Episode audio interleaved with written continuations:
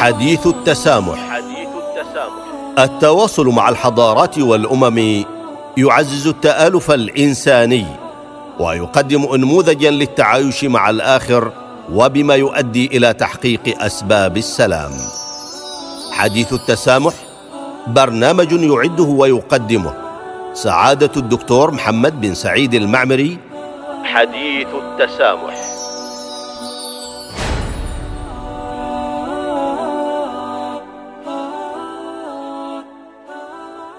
الحمد لله رب العالمين والصلاة والسلام على رسول الله الأمين وبعد. مستمعي الأعزاء لإذاعة الصمود السلام عليكم ورحمة الله تعالى وبركاته. نكمل الحديث معكم في هذه الحلقة من حديث التسامح حول حق التعبير بين الحرية والمسؤولية. فأهلا وسهلا بكم جميعا. يرى الأستاذ خالد عدلي بأن قيمة الحرية تحتل مكانة محورية في مجموعة القيم المؤسسة لحقوق الإنسان. ولهذا حرص الإعلان الفرنسي لحقوق الإنسان والمواطن لسنة 1789 على التأكيد في فصله الأول على كون الناس يولدون ويعيشون أحرارا. واعتبارا لكون التفكير خاصية جوهرية مميزة للنوع البشري، فقد كان لزاما أن تتبوأ حرية التفكير مكانة مركزية في منظومة الحقوق والحريات التي لا يتصور الحفاظ على الكرامة الإنسانية دون حمايتها وضمانها لكل أعضاء العائلة الإنسانية، مما يحتم ضمان مرتكزها الأساسي وهو حرية التعبير.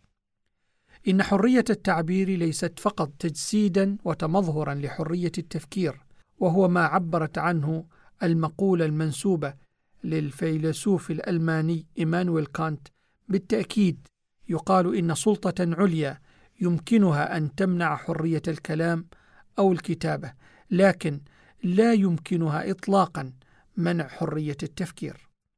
لكن أي سعة تبقى لفكرنا وأن له أن يكون صحيحا إذا كنا لا نفكر في إطار تواصل مع الآخرين بحيث تصلهم أفكارنا وتصلنا أفكارهم.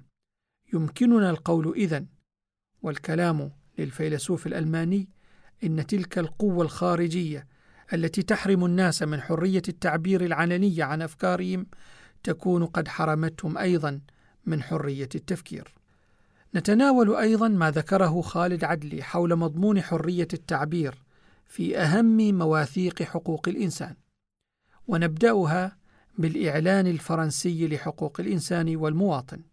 فبينما كانت البرجوازية الفرنسية تقوم بثورتها على النظام الإقطاعي وذلك بإعلان قيام الجمعية التأسيسية في التاسع من يوليو 1789 وفي إطار بحثها عن أرضية أيديولوجية تؤسس للتحولات السياسية والاجتماعية والثقافية التي تحملها كقوة ثورية قامت بتاريخ السادس والعشرين بصياغة إعلان حقوق الإنسان والمواطن مرتكزة على المفاهيم التي حملتها فلسفة الأنوار ومستفيدة من إعلان الاستقلال الأمريكي في الخامس من مايو 1776 وإعلان فيرجينيا للحقوق في الثاني عشر من يونيو 1776 أيضاً. وقد تميز هذا الإعلان ببعده الكوني رغم أنه كان يراد له أن يكون مدخلا للدستور المنظم لحقوق المواطن الفرنسي وهو ما يترجم إيمان الثوار الفرنسيين بالبعد الكوني للجمهورية التي تعامل المواطنين على أساس انتمائهم الإنساني دون التفات لأية خاصية تمييزية أخرى. حديث التسامح. التواصل مع الحضارات والأمم يعزز التآلف الإنساني ويقدم انموذجا للتعايش مع الآخر وبما يؤدي إلى تحقيق أسباب السلام. حديث التسامح برنامج يعده ويقدمه سعادة الدكتور محمد بن سعيد المعمري. حديث التسامح.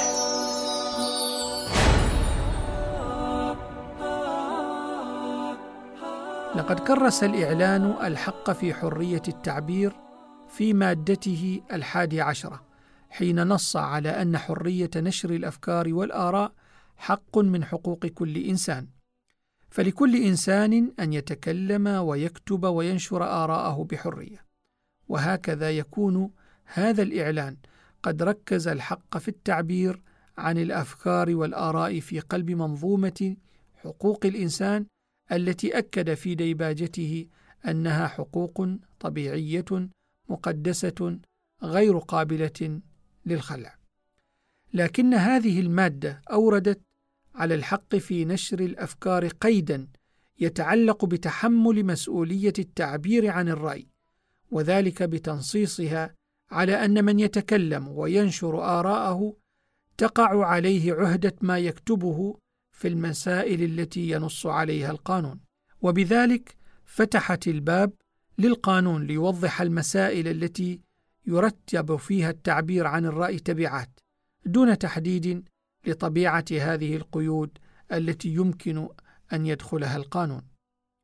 وحين حاول الإعلان تحصين حرية التعبير بالمادة عشرة التي نصت على أنه لا يجوز التعرض لأحد لما يبديه من الأفكار حتى في المسائل الدينية عاد فأخضعها لشرط أن تكون هذه الأفكار غير مخلة بالأمن العام وهو ما يشكل تقييدا بمفهوم غير مضبوط وإن كان من حسناته أنه في سياق تاريخي لم تحسن فيه بشكل كلي حسابات التوازنات مع نظام الملكية المطلقة والسلطة الدينية.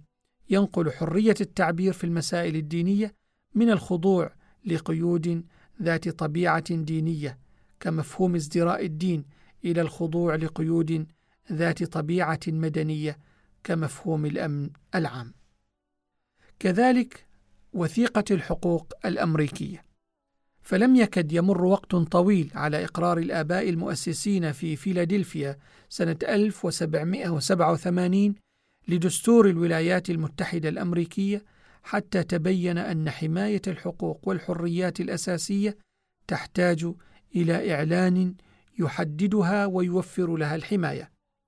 ورغم أن وثيقة الحقوق الأمريكية المصادق عليها سنة 1791 اتخذت شكل تعديلات دستورية ضمنت لها التمتع بالقوة القانونية القواعد الدستورية وبالتالي فهي ذات بعد وطني بالأساس إلا أن استلهامها لمبادئ الحقوق الطبيعية والأساسية التي نادى بها بعض الفلاسفة جعل منها وثيقة مؤثرة في مسار تكريس حقوق الإنسان عالميا. وقد لعبت رغبة الآباء المؤسسين في الولايات المتحدة الأمريكية في الحد من سلطات الدولة الفيدرالية دورا كبيرا في تكريس الحق في حرية التعبير بصياغة شكلت سياجا قويا يصد أي محاولة لتضييقها. وهكذا لم يرد النص عليها بصيغة الإعلان أو الإقرار وإنما ورد بصيغة المنع الموجهة للسلطة التشريعية. إذ نص التعديل الأول للدستور وهو المادة الأولى في وثيقة الحقوق على أنه يحظر على مجلس الكونغرس تشريع أي قانون يؤدي إلى تعطيل حرية الكلام أو النشر الصحفي أو حق الناس في إقامة تجمعات سلمية أو إرسالهم عرائض إلى الحكومة تطالبها برفع الظلم. إن تكريس حرية التعبير بهذه الصياغة المقيدة للمشرع مع رفعها إلى مستوى القاعدة الدستورية دولة فيدرالية ستساهم بشكل كبير في تحصين حرية التعبير داخل الولايات المتحدة الأمريكية من تدخلات المشرع التي يمكن أن تمس بهذا الحق الأساسي والتي لم تسلم منها أنظمة تشريعية لبلدان ديمقراطية عديدة. وكذلك الإعلان العالمي لحقوق الإنسان. فقد شكل الإعلان العالمي لحقوق الإنسان الذي تبنته الأمم المتحدة في العاشر من ديسمبر 1984 تتويجا لتاريخ مرير من الصراع من أجل إرساء الاعتراف العالمي بحقوق الإنسان.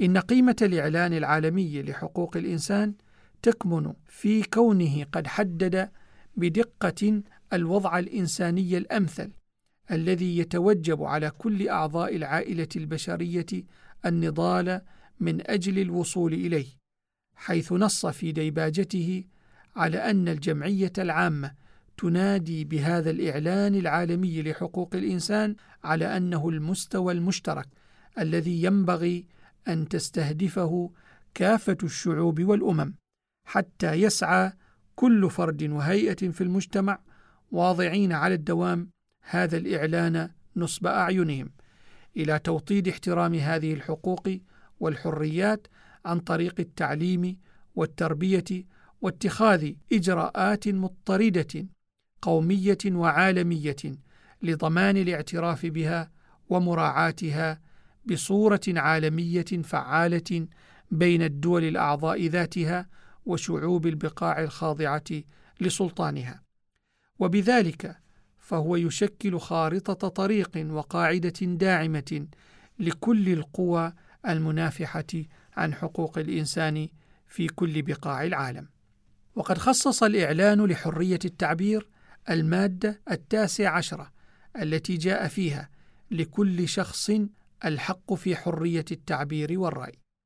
ويشمل هذا الحق حرية اعتناق الآراء دون أي تدخل واستقاء الأنباء والأفكار وتلقيها وإذاعتها بأية وسيلة كانت دون تقيد بالحدود الجغرافية وهكذا يكون الإعلان قد جمع بين حسنات الفصلين العاشر والحادي عشر من الإعلان الفرنسي لحقوق الإنسان والمواطن دون ايراد القيود التي تضمنتها تلك النصوص. ومن ثم تكون الصياغة الواردة في الإعلان العالمي منسجمة مع كونه مثالا أعلى ينبغي تطوير المجتمعات لبلوغ المستوى الذي يتيح التمتع بحقوق الإنسان في شكلها المكتمل وهو ما دفع الأمم المتحدة إلى إعداد معاهدة متعددة الأطراف سميت العهد الدولي للحقوق المدنية والسياسية اعتمدت في السادس عشر من ديسمبر من عام 1966 ودخلت حيز التنفيذ في الثالث والعشرين من مارس عام 1976 وهي معاهدة ذات قوة إلزامية في القانون الدولي لكافة الدول الموقعة عليه. نقف عند هذا الحد في هذه الحلقة ونكمل معكم الحديث حول العهد الدولي للحقوق المدنية والسياسية إتماما لأفكار هذه الحلقة. فحتى ذلك الحين نستودعكم الله والسلام عليكم ورحمة الله تعالى وبركاته. حديث التسامح. حديث التسامح. التواصل مع الحضارات والأمم يعزز التآلف الإنساني ويقدم انموذجا للتعايش مع الآخر وبما يؤدي إلى تحقيق أسباب السلام. حديث التسامح برنامج يعده ويقدمه سعادة الدكتور محمد بن سعيد المعمري. حديث التسامح.